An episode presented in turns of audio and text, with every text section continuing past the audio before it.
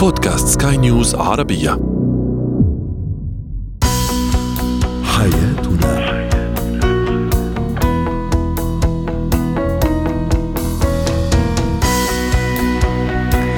مستمعينا الكرام أهلا بكم معنا إلى حياتنا. فضاؤكم اليومي الذي يعنى بشؤون الأسرة وباقي الشؤون الحياتية الأخرى والذي يمكنكم الاستماع إليه عبر منصة سكاي نيوز ارابيا dot com وسلاش بودكاست وباقي منصات سكاي نيوز العربية الأخرى. معي أنا آمال شاب. سنتحدث اليوم عن إيجابيات وسلبيات العيش في بيت أهل الشريك الزوج أو الزوجة في بيت واحد. أيضا سنتحدث عن أهم الطرق لتنظيف أنف الرضيع بشكل آمن وصحي. وأخيرا إتيكيت أكل الفواكه وتقطيعها.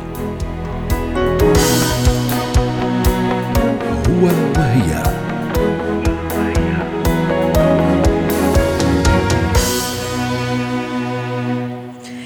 قد تفرض ظروف الحياة المعيشية سواء الاقتصادية المادية الاجتماعية وأحيانا حتى الثقافية تفرض على الزوجين أن يعيشا في منزل أهل الزوج أحيانا لفترة معينة ريثما تتحسن الظروف إذا كانت ظروف اقتصادية وأحيانا لفترة ربما طويلة جدا. سنتحدث اليوم عن كيف أستعد للعيش في منزل كبير منزل أهل الشريك الزوج أو الزوجة وعادة أهل الزوج طبعا؟ للحديث عن هذا الموضوع ينضم إلينا عبر الهاتف الدكتور هاني الغامدي المحلل النفسي والمستشار التربوي والاجتماعي. سعد أوقاتك دكتور هاني في البداية. دعني أستعرض مع حضرتك بعض تعليقات السادة المستمعين. سالنا سؤال تفاعلي ما هي إيجابيات وسلبيات العيش مع أهل الزوج؟ في تعليق يقول هو إيجابي جدا ربط الأسرة مع بعض الأبناء مع الأجداد، الأطفال يتمتعون بقيم حميدة لأن الأسرة الكبيرة هي مدرسة وأيضا الأمان والحنان الدائم. تعليق آخر يقول أوحش حاجة والخلافات بتدب وتنتهي بالطلاق، وبعدين هي كانت عايشة مع عيلة فتخرج على عيلة ثانية إزاي يعني تتساءل أو يتساءل صاحب التعليق. للضرورة أحكام اللي بيتحمل العيش مع أهل الزوج أو الزوجة، تعليق آخر يقول ولماذا الزو الزواج أساسا إذا كان العيش في بيت أهل الزوج أو الزوجة. دكتور هاني ما هي أو كيف أستعد وما هي إيجابيات وسلبيات اني اكون أعيش في بيت أهل الزوج أو الزوجة؟ أهلا وسهلا بك سيدة أمال وبكل المستمعين والمستمعات الأكارم. اولا سيدتي خلينا بس نفصل في نقطة مهمة وهي ماهية الأسرة الممتدة والأسرة النووية. الأسرة الممتدة في زمن سابق كانت من المتطلبات الأساسية للنسيج الأولي لمكونات الأسرة في في الزمن قبل 40 50 100 سنة. كان بيمتد من خلالها أب وأم عم وخالات وأبنائهم من هنا ومن الطرف الآخر.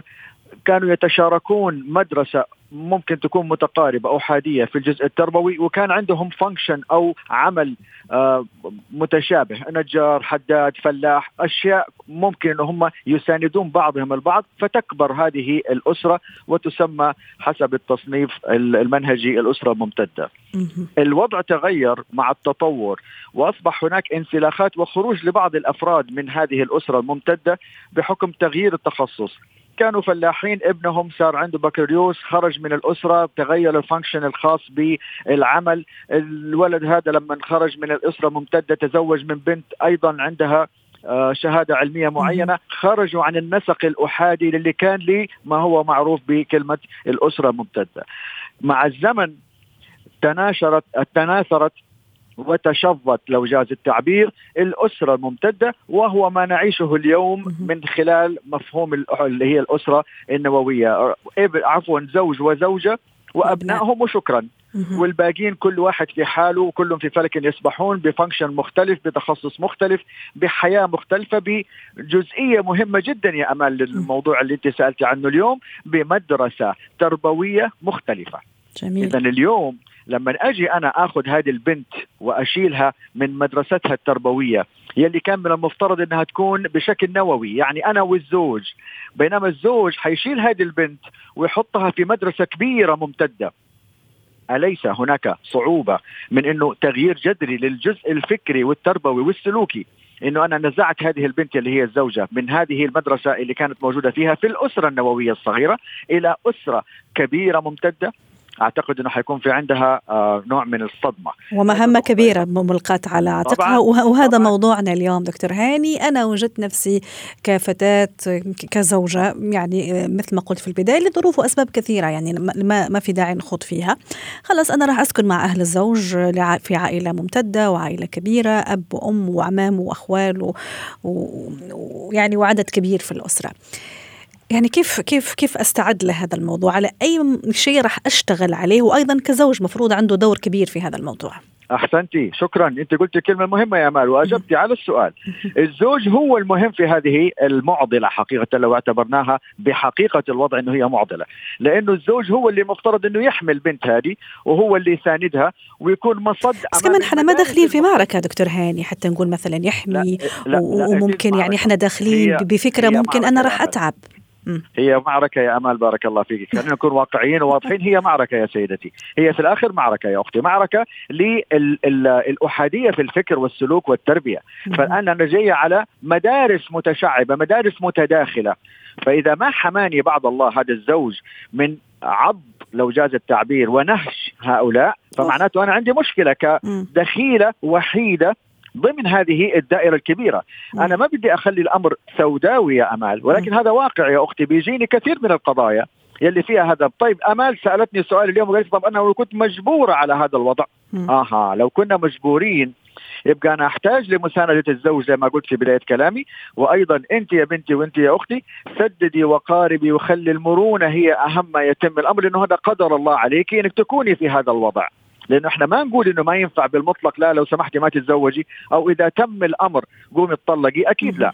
ولكن الأمر يحتاج إلى حقيقة يا أمال إلى مجهود فكري كبير عشان نتوائم مع هذا الوضع اللي مش موجود كثير منه في زمننا الحالي. طيب دكتور هاني اذا الآن نحن أمام ثلاث أطراف تقريبا يعني في هذا في هذا الموضوع اللي هو الزوج، الزوجة والأهل أيضا، طيب إذا حابين مثلا نقسم نقاشنا اليوم ومثلا نحكي اولا عن الزوج، ما المفروض أنه يعمله ثم الزوجة ثم أيضا أهل الزوج. خلينا مثلا نبتدي بالزوج.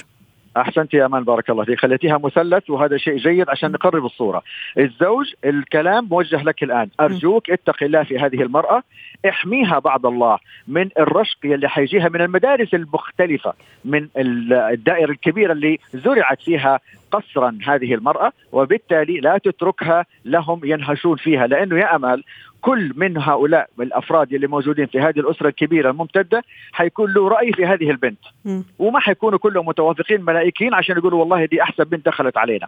إلا ما يكون في عندنا مشاكل. فإذا ما حميتها بعد الله إنك أنت تكون مرن فهمان انه الطرفين اللي هم الزوجة حبيبتك هذه والعائلة الكبيرة اللي أنت حطيتنا فيها. إذا ما كنت أنت ال ال ال الرداد لو جاز التعبير الرداد على فكرة في لغة السباكة هو اللي بيخلي المية تروح في اتجاه ولا تعود مرة أخرى. إذا ما كنت ذلك الشخص اللي يرد عنها الرشقات اللي حتيجي فأنت حقيقة أوقعت نفسك في مشكلة.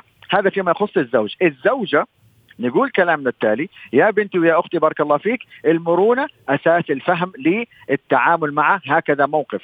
وإذا كنت تعتقدي بأنك أنت بالفهلوه تبعك يا زوجة تبغي تاخذي الولد من المجموعة الكبيرة دي فأعانك الله حتدخلي في حرب ضروس لن تفوزي باي جولة فيها. ولو فزتي بجولة حتجيك جولات شديدة تدمر هدوءك وسكينتك في بيت هذه الأسرة. نروح الآن للمجموعة الكبيرة. اتقوا الله في هذه البنت الدخيلة احتووها كونوا على مفهوم إنه لو كان بنتكم أو ابنكم هو اللي كان في هذا الموقف فما كان سيكون الوضع بالنسبة له. ضمن هذه المشاعر من إحساس الغربة بنزعي أنا كزوجة من هذا البيت اللي كان هو بيت أهلي إلى بيت كبير بمدارس مختلفة زي ما إحنا ذكرنا. تفضل يا بس دكتور هاني آه، نعرف يعني يا ريت أيضا تشاركني الموضوع. ليش إحنا مثلا لما ندخل على هيك أسر كبيرة أنا كزوجة داخلة وخلص already عندي في في بالي هذا هذا هذا المعتقد أو إني مثلا داخلة على حياة يعني ها شوية جديدة علي ممكن راح أتعرض لمشاكل. وأيضا كأب أب عفوا أو أم آه، عارفة إنه راح تدخل علي بعد فترة أيضا بنت جديدة اللي هي زوجة ابني أيضا سأعد العدة يعني ممكن أتسلح زي ما تفضلت في البداية ب يعني تكتيكات وطرق و و و.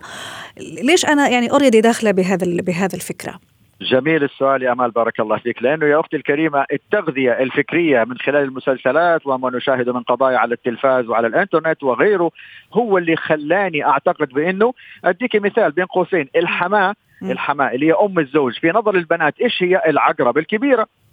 وللاسف عن عن شريحة طبعا. هلا نتكلم لا نتحدث بالمطلق يا مال اليوم. وأيضا كثير من الأمهات أو الأزواج يعتقد إنه لما البنت بتدخل علينا إنه والله أخذت ابني مني والكلام الفارغ هذا اللي ليس لا يسمن ولا يغني من أو أو غيرتيه مثلا أو تغير هو كان بطبع لكن تغير. صحيح.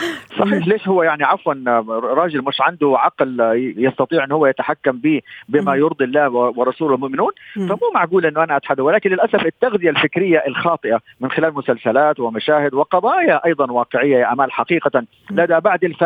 لدى بعض الفارغين فكريا وتربويا وسلوكيا أثرت مما جعلت الجميع عادد عدته وداخل على حرب ومش عارف هو حيكون فايز ولا مهزوم واحيانا أيضا الأطفال راح يكونوا ضحية دكتور هاني ولا ولا لا إيش رأيك مثلا؟ يقين. اذا طبعا فتنا بهذا المعتقد وبهذا بهذا الفكرة يعني ومفهوم المسبقة. ومفهوم كلمة ومفهوم كلمة أسرة يا أمال هو اللي حيكون اللي يعني حيضرب في مقتل. مفهوم كلمة أسرة هو مفهوم كبير جدا. فلما أجي أنا أدخل على أسرة أسكن إليها وتسكن إلي بينما الوضع اللي حصل من يوم ما تزوجنا حروب ومشاكل وقضايا ورشق وصواريخ أرض أرض ومش عارف مين وعملنا وقلنا وقالوا وسوينا وسويناها هذه ما هي حياة يا حبايبي. هذه ما أصبحت حياة، الحياة هي سكون وهدوء وسكن إلى صدور بعضنا البعض عشان نقدر ننتج ونب ونخرج ونكون على قدر المهمة الحقيقية في إعمال الأرض وأيضا بما هو عليه الأمر الخاص بالعلاقات الإنسانية، ولكن للأسف إنه اللي بيحصل في بعض من ضمن شريحة من بعض الأشخاص بتتحول لديه الأسرة إلى معركة وإثبات وجود وقضايا وفوز في جولات واتعجب حقيقة إنه في نهايتها إما يتطلقوا أو هو يروح يتزوج أو يطلقها أو هي تطلب الطلاق. وللأسف يعني تفككت هذه الأسرة من ضمن أشياء سخيفة جدا. لو جلسنا بحكمة لمدة ساعات أو دقائق مع عقولنا عشان نفكر فيها سنجد الإجابة يقينا أمام عيننا. ثم نتعجب ونتشدق ونتحدث عن قضايا الآخرين وناسين قضايانا قديش إحنا دمرنا نفوسنا وأسرتنا وأبنائنا من خلال تصرفاتنا. شكرا لك دكتور هاني الغامدي كنت معنا من جدة اسعدتنا اليوم بهذه المشاركة المحلل النفسي والمستشار التربوي والاجتماعي. اتكات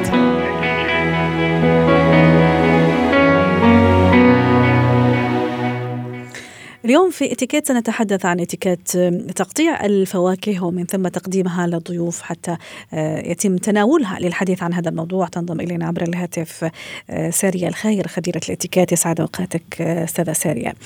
الفواكه طبعا جزء مهم جدا في في في المائدة لا غنى عنه طبعا لفوائده الصحية.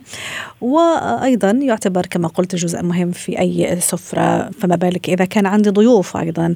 كيف كيف كيف كيف أقطع الفواكه مثلا عن اختلافها حتى لا أحرج ولا يحرج أيضا الضيف اللي موجود عندي. خلي مثلا راح عندي مجموعة مثلا فواكه يا ريت راح نحكي عليها مثلا حتى نستفيد من من الموضوع. خلي مثلا أبتدي من البرتقال اللي هي فاكهة أحيانا تعذبنا ونحن عم نحاول أنه نقشرها فما بالك مع الضيوف أيضا. هلا البرتقال في عنا طريقتين. يا أما نحن بنشيل السكن وبنقشرها وبنفتحها بشكل إنه تكون أربع أقسام وبنحطها مع الفواكه بشكل إنه تكون على الأقل مقشرة. يا أما آه، لما تكون مقشرة بياخذها بقى الضيف وبيقطعها بالشوكة والسكينة بشكل طبيعي جدا. يا أما إذا كنت أنا آه، حابة إني آخذ الاورنج وما كانت مقطعة باخذها وبقطعها بالسكينة بقشرتها وبهالطريقة بتتقطع معي. بعد ما قشرتها بالسكينة بشيل السكن بعد ما تكون أربع أقسام. ونفس الشيء ينطبق على الكليمونتين أو اليوسفي صح؟ exactly exactly لسه كمان الكليمونتين آه، يعني أسهل لأنه قشرته بتكون أرخى. صحيح وتكون عندك ال banana ال banana بنحطها هي مثل ما هي بنقطع بالشوكة والسكينة بنقطع القسم اللي فوق والقسم اللي تحت وبنشق من فوق لتحت وبنفتحها لل skin وبنقطعها كل لقمه بلقمتها مثل كأنه عم نقطع الستيك أو عم نقطع بهالطريقة. طيب نروح عندك نروح نروح لفاكهه أيضا. أنا أنا صراحة تعذبني اللي هي المانجا مثلا. أنا جبت لك اليوم بس الفواكه اللي تعذب. مثلا المانجا.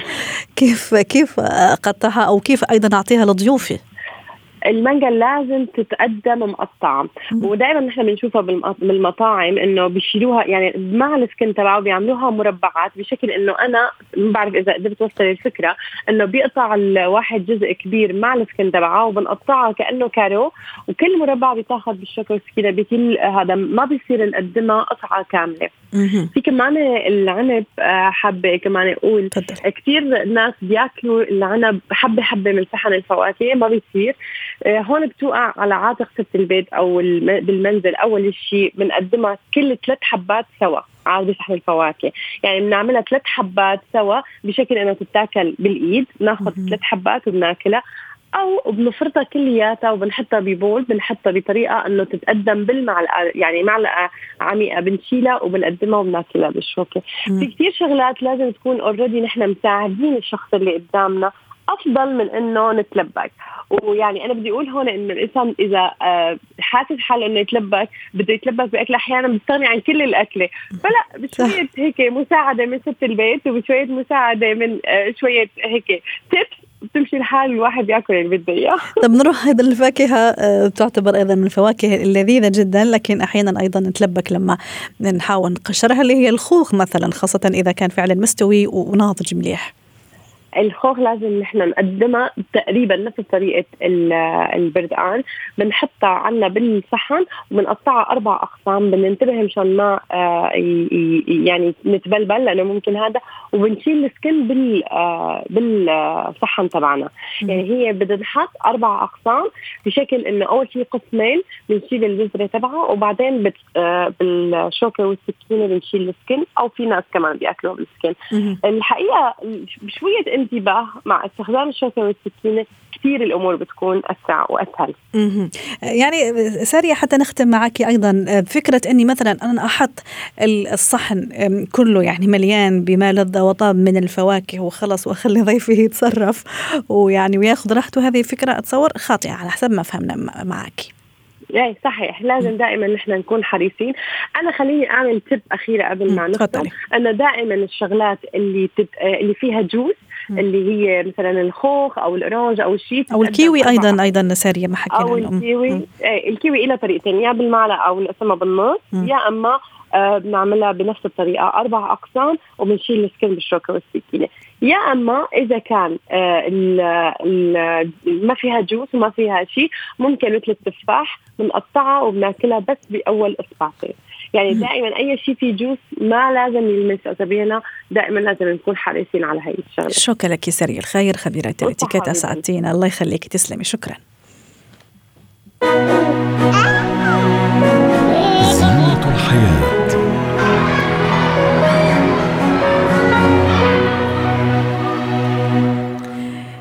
في زينة الحياة سنتحدث عن الخيار الأكثر أمانا والطريقة الصحية لتنظيف أنف الرضيع.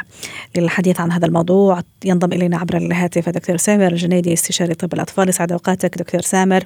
آه، تنظيف أنف الطفل أحيانا تكون من المهمات الصعبة آه، خاصة لما يكون رضيع صغير وما ما أعرف أتحكم فيه وفي حركاته آه، الكثيرة أيضا لما نحاول ألمس له أي جزء من من جسمه بما فيه الأنف أيضا. كيف أنظف الأنف الرضيع؟ في الأشهر الأولى بطريقة آمنة وسليمة. أول شيء آه، آه، بتشكركم على الحديث حول هذا الموضوع. وهذا الموضوع الحقيقة يكاد يكون سؤال يومي لطبيب الأطفال.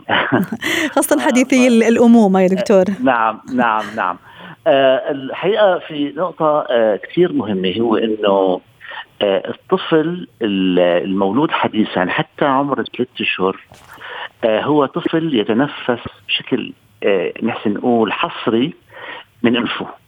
بمعنى إنه آه، ما بكون لسه تعلم آه، يتنفس من من تمه. لذلك انسداد الأنف الحقيقة يشكل خطورة. آه، في بعض الأطفال حتى مثلا بيولدوا معهم انسداد أنف خلقي طرفين هذا يعتبر عملية إسعافية لفتح الأنف حتى يقدر يتنفس. يعني وهذه أقدر اكتشفها أنا كأم دكتور ولا ولا الدكتور هو اللي راح يخبرني عنها؟ لا لا لا الدكتور هو راح يخبر آه. راح يخبر. أكيد. يعني طبعا هي هي هذا بيكتشفها هو بغرفه الولادة. أها. يعني يعني هو عم يفحص طفل بغرفة الولادة لأنه ما بيقدر يتنفس هو يعني إذا أنفه مسدود ما بيقدر يتنفس إلا إذا بكي. البكاء هو اللي بيخليه يتنفس من من من من تمه. إذا اذا إذا وقف بكاء آه، طبعا بوقف تنفس وبصير معه زرقه وحالة. طبعا هي حالة نادرة ما بتخوف الناس منها. لكن اقصد آه، آه، يركز على إنه الموضوع مهم موضوع انسداد الأنف مهم. هلأ طبعا الطريقة المثلى لتنظيف الأنف هو ببخاخ أنفي يحوي سيروم ملحي. اللي هو 0.9% 0.9% من إما بشكل بخاخ أو بشكل أطرف الأنف وممكن بإجاصة تكون الإجاصة طبعا لينة وليست صلبة آه، إجاصة صغيرة. يمكن إنه بعد ما نحط القطره الأنفية أو البخاخ الأنفي بدقيقة إنه نرجع آه، نحاول نسحب هاي القطره الأنفية هالسيروم الملحي هذا بدوب شوي بطري المفرزات الصلبة الموجودة بالأنف. دكتور سامر هل السيروم الملحي عادة الاقيه في الصيدلية؟ حتى أيضا طبعا موجود بشكل أصناف ولا كثيرة. يعني ما في أكثر منها سواء كان بشكل بخاخ أنفي for babies للأطفال أو بشكل قطره أنفية للأطفال طيب. واللي ما بيقدر أيوه يعني هذا اللي كنت راح أحكي. اللي ما بيقدر أيوة. فيه أعمله أنا بالبيت مثلا وفي ناس يحكوا مثلا على ماء البحر لأنه فيه ملح. صحيح هذه المعلومة ولا لا خاطئة؟ معلومة مضبوطة صح. وبنقدر نعملها بالبيت بأنه نجيب كاس مي اللي هي فيها 200 ملي آه، ماء. طبعا بعد ما بنعقمها يعني بنغليها آه، ونبردها شوي. بنضيف نص معلقة صغيرة من الملح. من شك ام نعم شيء من أبسط ما يكون يعني ما في ما فيها أي مشكلة. ممتاز. طيب أنا عندي هذا المحاليل المحلول الملحي عفوا سواء اللي جبته من الصيدلية أو من البيت أنا عملته أو ماء البحر. أعطيني الطريقة الصحية كيف أعمل؟ ورضيعي بين إيدي يعني أعطيني رضيع بين إيديك. بننيمه على على ظهره وبنرفع له شوي راسه لفوق وبننقط نقطتين أو ثلاث نقط سيروم ملحي أو بخة من بخات السيروم يعني هو مثل ما قلت لك في شكل بخاخ وفي شكل نقط فاذا نقط ثلاث نقط إذا بخاخ بخة. ونايم على ظهره ورافع راسه لفوق مشان مشان نسمح للسيروم الملحي هذا انه يدخل لجوا يتغلغل لجوا. بعد آآ آآ بعد دقيقة آه طبعا بكل فتحة انف بنحط وبعد دقيقة بنجلس آه الطفل بواسطة بخ آه أجاصة صغيرة بندخلها بحيث طبعا بطريقة يعني لطيفة جدا مشان كمان ما نسبب رد للانف آه، آه، من من من نكبسها للأجاصة آه، من نفرغها من الهواء وبندخل بندخل الجزء الملامس للأنف منا للأنف ونترك الاجاصه تفتح مشان تسحب المخاط الجاف. والله يعين على الحركات المقاومة طبعا للرضيع يعني نتوقع إنه طبعا بده ينزعج لذلك أنا كمان آه، في نقطة بريد نوه عليها. تفضل. إنه آه، آه، ما نبالغ من الخوف من الموضوع. يعني نحن أمام أنا دائما بقول لهم لأمهات الأطفال آه، إنه أنت ثقي بإنه طفلتك هي كائن حي وبالتالي في عندها وسائل الكائن الحي وسائل لغريزه البقاء اولا وثانيا وسائل آه، بالأنف آه، هي كمان بتساعد في الموضوع. يعني بنتك ما دل ما ما لعبة آه، والله موجود مخاط بانفها الجسم بوقف بيوقف يعني مكتوف الأيدي أمام هيك سبحان الله. صح. إيه، يعني الأنف كمان في عنده وسائل مقاومة. آه مثل مقاومه بيقاوم آه سواء بالشعيرات سواء آه بترطيب المنطقة إلى آخره بيقاوم. يعني بالتالي ما في داعي للمبالغة في الخوف. دكتور سامر آه، هذه العملية عملها بشكل يومي مثلا مع كل يوم مع حمام لما يأخذ مثلا يعني يستحم مثلا صباحا؟ ولا ولا حسب يعني الحاجة؟ حسب الحاجة. يعني يعني ما في داعي نعملها بشكل يومي حسب الحاجة وقت نحس إنه الطفل عم يشنخر مثلا أو مصاب بقريب آه، أو آه، آه، ممكن عنده ريحة يعني بتمه مثلا دكتور ولا؟ أو عند مثلا مثلا كمان إذا كان في ريحة بأنفه. أهم شيء في الموضوع إنه ما ندخل وهذا الخطر الكبير اللي ننبه فيه الأمهات ما ندخل محارم آه، الورقيه محارم كلينكس العاديه إلى الأنف لأنه تحدث كثير أحيانا إنه بتنحبس المحرمة بالأنف ويصعب إخراجها.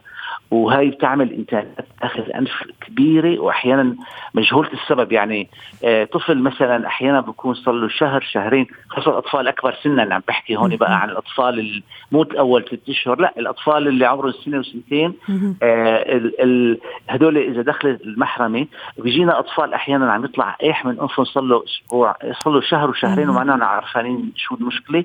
بنحوله آه لطبيب الأذن والأنف والحنجره بيطالع إنه معه محرمة. طبعا سببت له انتانات بالانف واضح. ونتمنى طبعا السلامة لك ولاولادنا وأطفالنا وليك أيضا دكتور سامر اسعدتنا اليوم بهذه المشاركة يعطيك العافية. كنت معنا عبر الهاتف استشاري طب الأطفال.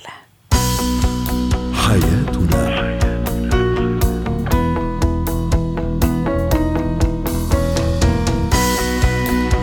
ختام حلقة اليوم من حياتنا. شكرا لكم وإلى اللقاء. حياتنا.